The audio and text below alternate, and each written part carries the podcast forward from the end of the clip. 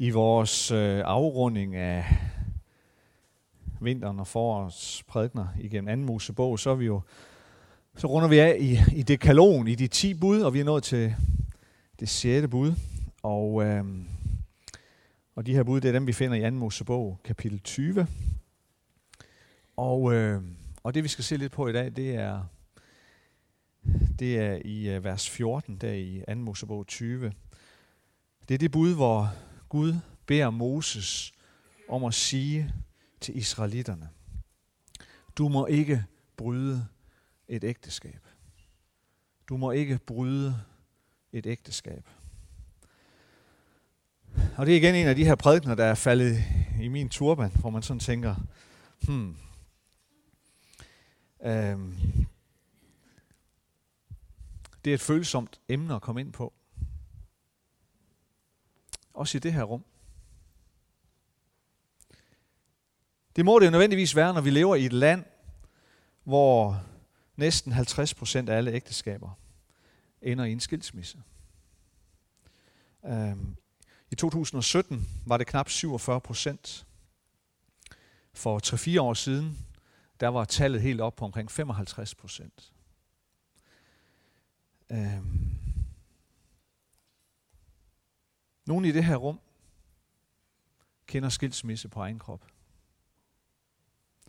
Det er et følsomt område at begive sig ind på. Det både forstår og respekterer jeg fuldt ud.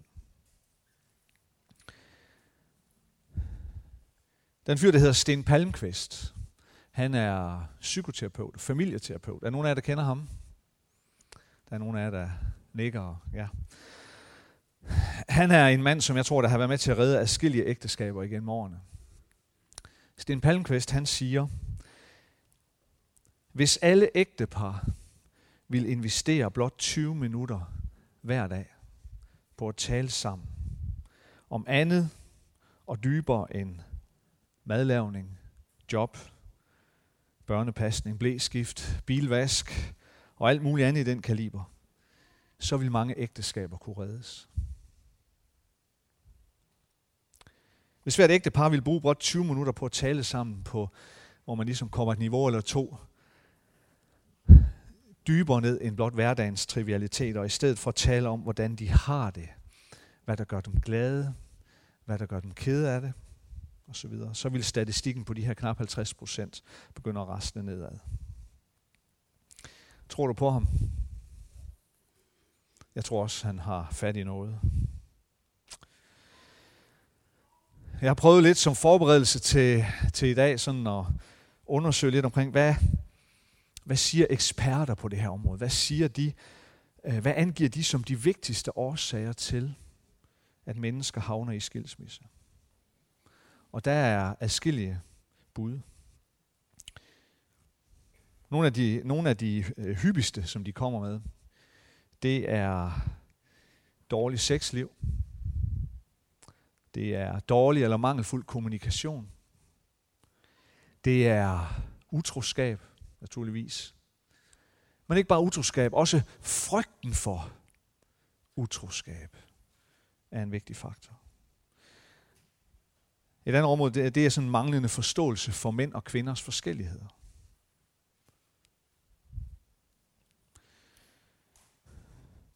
Og jeg er ikke i tvivl om, at alle de her områder er både rigtige og relevante, når vi leder efter grunde til det her høje skilsmissetal i vores land. Prøv at tage den her med utroskab for eksempel. Jeg tror, der er masser af mennesker, såvel kristne som ikke-kristne, der gennem deres ægteskab har de allerbedste intentioner, har de allersundeste værdier og holdninger omkring ægteskabet og dets hellighed. Men pludselig, så sker der noget, der får fundamentet til at vakle. Måske næsten på et split sekund.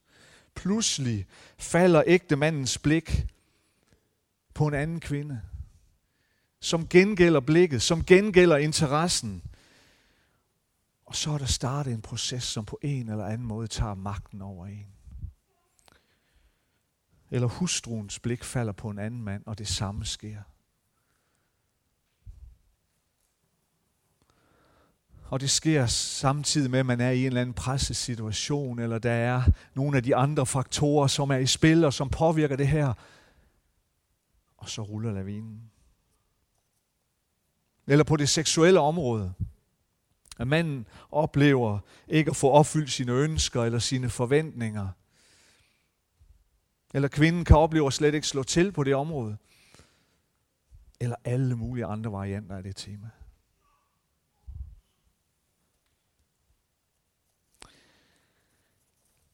Men jeg synes, når vi ser på de her forskellige årsager, som jeg har legnet op, og sikkert flere til, årsag eller forslag til skilsmisseårsager blandt ægtepar, når vi ser på det, så er det som om, at det hele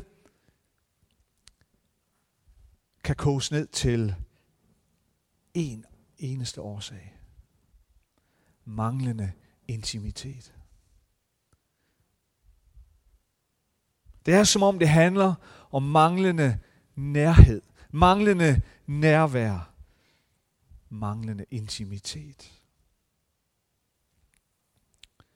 Jeg tror uanset om vi taler om det er det dårlige sexliv, eller den mangelfulde kommunikation, utroskab, eller hvad det måtte være, så er det uden tvivl de her forløsende eller udløsende faktorer for skilsmisse, men det er som om, at de alle sammen dybest set er symptomer eller konsekvenser af det dybere liggende problem, manglende intimitet. Og jeg tror, der er en grund til, at det kan koges derned til. Og det tror jeg, det er, at vi er skabt til den her nærhed. Vi er skabt til intimitet. Og det skal jeg vende tilbage til.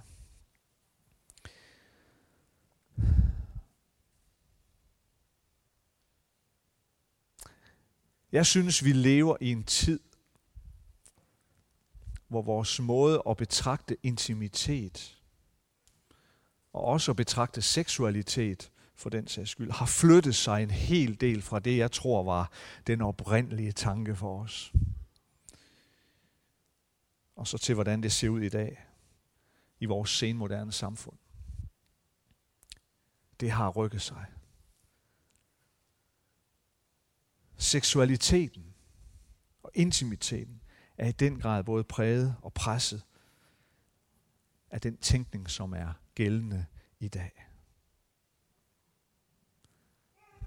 Vi ser, det, vi ser en, en, en seksualitet, og vi ser også en, øh, billeder på intimitet, som er blevet forloren, eller som er blevet forvrænget. Intimiteten mellem to mennesker bliver alt for ofte præget af individets fokus på mig selv.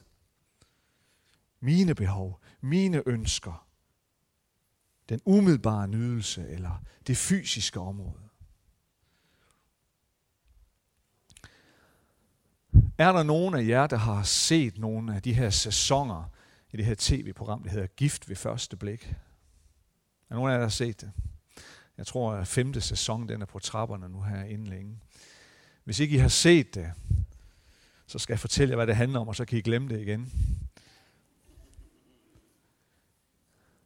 Der er nogle øh, eksperter, der, det er mennesker, det, er en, det kan være en psykolog, det kan være en, en parterapeut, og sågar en præst har man, har man hævet ind også, øh, som er med til at kaste nogle mennesker, mænd og kvinder, og så øh, ud fra det kendskab, de har til de her folk, der nu er blevet kastet, så sætter man en mand og en kvinde sammen. Og, øh, og den her mand og kvinde kender ikke hinanden, og de får ikke lov at se hinanden før den dag, hvor de står foran aldret og skal give hinanden deres ja, øh, og, øh, og skal så til at leve sammen som mand og hustru, øh, og prøve at få tingene til at fungere. Øh.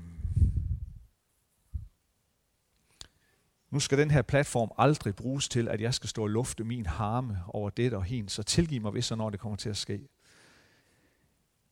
Men det her, det synes jeg er et forfærdeligt program. Men det illustrerer måske nok desværre tydeligt, hvordan vi vægter og hvordan vi forstår ægteskabet, hvordan vi forstår intimiteten i dagens Danmark. Ægteskabet det er til synelandet blevet et reality-program. Ægteskabet det er blevet et eksperiment. Noget, hvor vi kan prøve at skrue på en masse forskellige knapper, og så se, hvordan det ser ud. Lad os prøve at starte det på den her måde, og så ser vi, hvad der sker. Og bare roligt, det er bare noget, vi leger. Ja, I er godt nok blevet lovformeligt gift, men I kan jo altid komme ud af det igen. Vi skal nok prøve at hjælpe jer på vejen, hvis I får problemer. Og tro mig, det får de. Der går ikke mange timer. Vi kan altid få jer skilt igen.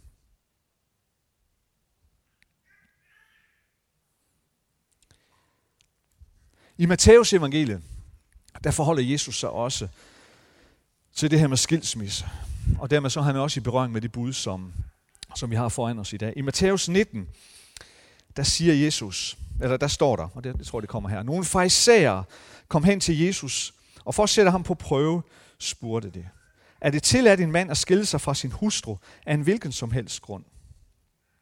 Han sagde, har I ikke læst, at skaberen fra begyndelsen skabte dem som mand og kvinde, og sagde, Derfor skal en mand forlade sin far og mor og binde sig til sin hustru, og de to skal blive et kød. Derfor er det ikke længere to, men et kød. Hvad Gud altså har sammenføjet, må et menneske ikke adskille. De spurgte ham, hvorfor har Moses så påbudt manden at give et skilsmissebrev, når han skiller sig fra hende? Han sagde til dem, det var med tanke på jeres hårdhjertighed, at Moses tillod jer at skille jer fra jeres hustru. Men fra begyndelsen var det ikke sådan.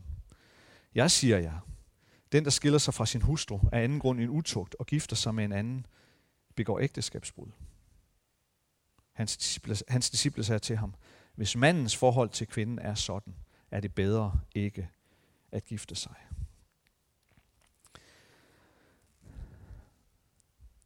Der er altså nogle farisæere, nogen fra den religiøse elite øh, på den tid øh, rundt omkring Jesus, som kommer til Jesus og spørger ham, om det er tilladt for en mand at skille sig fra sin hustru af en hvilken som helst grund. Og Matthæus han giver os sådan lige lidt, lidt insight information. Han, han, han hjælper os lidt ved at fortælle os, at baggrunden for deres spørgsmål, det var, at de ville sætte en fælde op for Jesus. De ville, de ville finde noget på ham. For de jødiske rabbier, de jødiske religiøse lærere, de havde vidt forskellige tolkninger på mange ting. Også på det her. Og det er vidt forskellige tolkninger af det, som der står i 5. Mosebog, øh, kapitel 24. Øh, der, der står nemlig, at hvis en mand finder noget skændigt på sin hustru, står der, så må han lade sig skille fra hende. Det her, de her rabbier vidt forskellige tolkninger af. Nogen tolkede det sådan, at det skulle være virkelig graverende, før at, at, at, at en mand måtte lade sig skille fra sin hustru. Andre de tolkede det langt mere liberalt. At, at for nogen der var det tilstrækkelig skilsmissegrund, hvis en mand en dag synes, at konen ikke var tilstrækkelig smuk længere. Altså hvis, hvis manden vågner op en morgen der, wow, hun er, hun er godt nok grim. At så var det grund nok. Så de stiller Jesus det her spørgsmål blandt andet for ligesom at finde ud af, hvilken tolkning kommer Jesus med. Hvilken bås kan vi nu putte ham ind i? For kan vi fange ham der, så kan vi også fange ham på et andet område. Her ser vi, hvordan de, de jødiske lærte, og farisæernes etik, er skruet sammen. Deres etik på det her og mange andre områder er baseret på regler og krav og også klausuler. Du skal gøre sådan, du må ikke gøre sådan. Og så skal vi også lige have nogle klausuler, som beskriver, hvordan vi kan komme udenom reglerne. Hvordan vi kan komme forbi, hvordan vi kan komme ud af det igen. Og en af de her kasser vil de gerne have puttet Jesus ned i. Men det går bare slet ikke. Fordi Jesus han drejer fokus et helt andet sted hen. Og dermed så siger han til farisæerne, kære venner, det er det helt forkerte spørgsmål, I stiller. Fordi Jesus han besvarer deres spørgsmål ved at henlede deres opmærksomhed på det, vi kalder øh, skabelsesberetningen. At mennesket er skabt som mand og kvinde, og at en mand forlader sine forældre og binder sig til sin hustru, og de to bliver et kød, siger Jesus. Jesus han henviser til Guds skabelsesorden, hvor mennesket er skabt som mand og kvinde, hvor kvinden skabes ud af mandens side, og hvor enheden mellem de to skabes, når de forenes og binder sig til hinanden i en livslang relation, så er de ikke længere to, men et, siger Jesus. Så Jesu etik er bygget på noget helt andet. Jesu etik, den er bygget op omkring livsforvandlende initiativer for mennesket. Vi ser, hvordan Jesus igen her tolker loven meget dybere, meget længere end de religiøse lærte på den tid. For Jesus, der drejer det sig ikke bare om at finde nogle leveregler. For Jesus, der drejer det sig ikke bare om at finde nogle, nogle, nogle leveregler, som ikke gør stort andet for mennesket, end blot at vedligeholde den brudhed, vi bærer på herinde. For Jesus drejer det sig ikke om at finde nogle klausuler, så vi kan slippe udenom så let som muligt, når vores brudhed endnu en gang forvolder smerte, både for os selv og for andre, som vi indgår i relation med. Jesu etik er ikke båret af regler og krav. Den er båret af livsforvandling. Jesu etik er båret af, at Guds rige er kommet nær båret af, at Guds rige, Guds herrevælde, kommer med en kraft, som kan genoprette os, og som kan sætte os fri fra mønstre, livsmønstre, som truer med at ødelægge det liv, som Gud oprindeligt har skabt os til. Når Jesus kommer med Guds riges kraft, så er det for at læge og hele og genoprette os. Til at genindtræde i det liv, som Gud har skabt os til. Så der er nærmest fundamental forskel på farisæernes etik og Jesu etik, når vi ser på mange ting, blandt andet det her med ægteskabet. For farisæerne, så handler det om at se på det som sådan en kontrakt. Men vel at mærke en kontrakt, som man skal kunne komme ud af igen. Og hvordan gør man det? Hvordan kan man komme ud af det? Hvordan kan man komme om ved det? Hvordan opstiller vi nogle lempelige regler for den kontrakt, så man kan komme ud af det? Og vel og mærke, så handler det om manden. Det var det, de var interesseret i. isærnes etik er gennemsyret af sådan et patriarkalsk, ja, ligefrem mandsjuvenistisk samfund. Det handler om, hvordan manden kan komme ud af den her kontrakt, på en lempelig måde, hvis det bliver nødvendigt. Ikke et ord om kvinden. Selv hos Jesu disciple, dem der fulgte efter Jesus, der ser vi, hvordan de også er dybt påvirket af det her, af fuldstændig det samme billede, den samme forståelsesverden. Fordi da Jesus har beskrevet for dem, hvordan hans etik ser ud, hvordan Guds riges etik ser ud, så siger de, hvis mandens forhold til kvinden er sådan, så er det bedre slet ikke at gifte sig. Hallo? Det er Jesu egne disciple, der siger det her. De siger, ja hvis det er så krævende for en mand at være gift, hvis det er så krævende, at han må forpligte sig, at han må overgive sig til et andet menneske, ja så er det da bedre, at manden slet ikke gifter sig. Og det er som om, de slet heller ikke forstår den grund, som Jesu etik bygger på. For Jesus går længere end regler og klausuler. Jesus han beskriver, hvordan vi mennesker er skabt. Og hvad vi er skabt til. Vi er skabt til intimitet og nærhed. Og det forløses ultimativt gennem overgivelsen til den livslange relation til et andet menneske i et ægteskab. Jesus ønsker at, at læge vores brudhed, så vi kan genindtage den skabelsesorden. Og det er at gå meget længere og dybere end bare give os en klausul, som skal hjælpe os til at komme ud af kontrakten. Og endelig må vi sige, at Jesu etik den bygger jo også på den kendskærning på det her område, at ægteskabet mellem en mand og en kvinde, det har et forbillede over dem alle. Et ultimativt forbillede. Og det er Jesu forhold til kirken, til menigheden. Den beskrives som et ægteskab. Relationen mellem Jesus og kirken beskrives også som et ægteskab, hvor Kristus er brudgommen, og hvor menigheden, hvor kirken, de kristne, er hans brud. Det er ud fra det billede, vi skal forstå ægteskabet mellem en mand og en kvinde. Jesus som brudgom vil aldrig svigte sin pagt.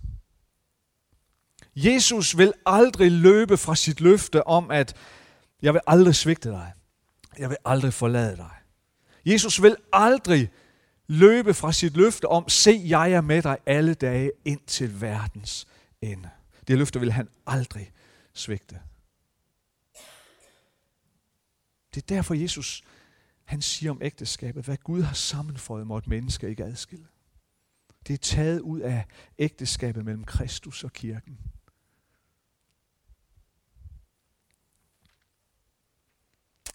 Og så her til sidst.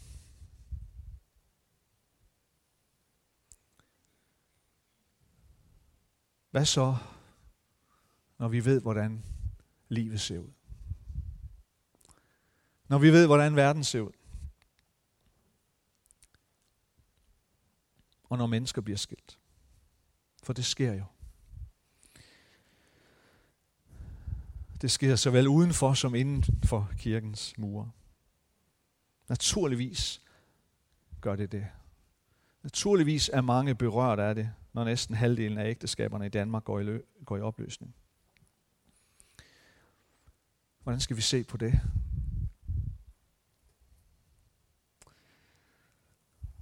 Det kunne vi tale rigtig længe om.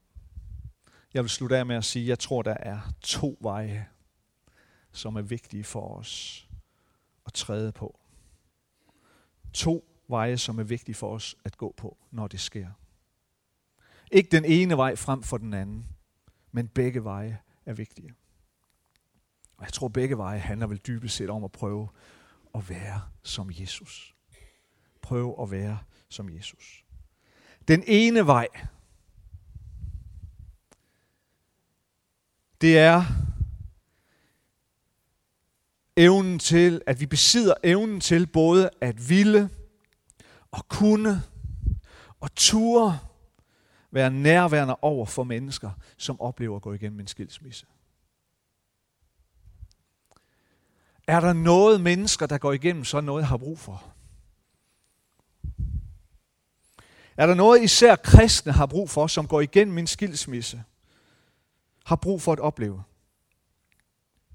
Så er det at opleve et stærkt netværk af andre kristne brødre og søstre, som ikke bliver berøringsangst, som ikke fjerner sig fra den, men som tværtimod rykker endnu tættere på, og som vandrer med den i kærlighed og omsorg. Jesus, han ved aldrig tilbage, når han mødte synd, når han mødte problemer i andre menneskers liv. Tværtimod, Jesus han rykkede altid tættere på, når det skete. Han rykkede altid tættere på.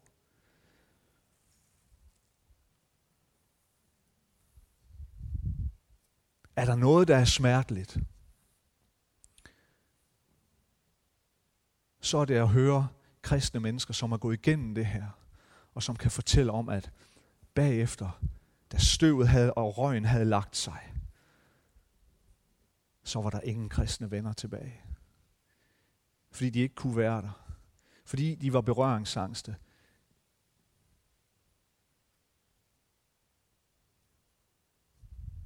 Den anden vigtige vej for os at gå på, det tror jeg, det er, at vi i kirken altid løfter, om jeg så må sige, ægteskabets fane højt i kirken.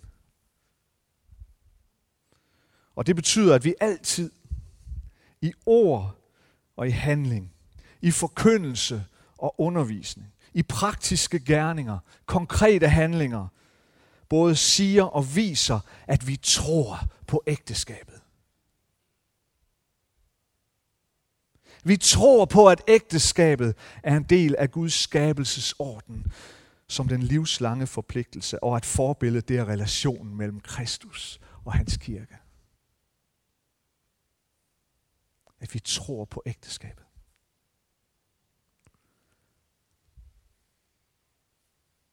Kan vi gå på de her to veje sammen? Så tror jeg, vi kommer langt.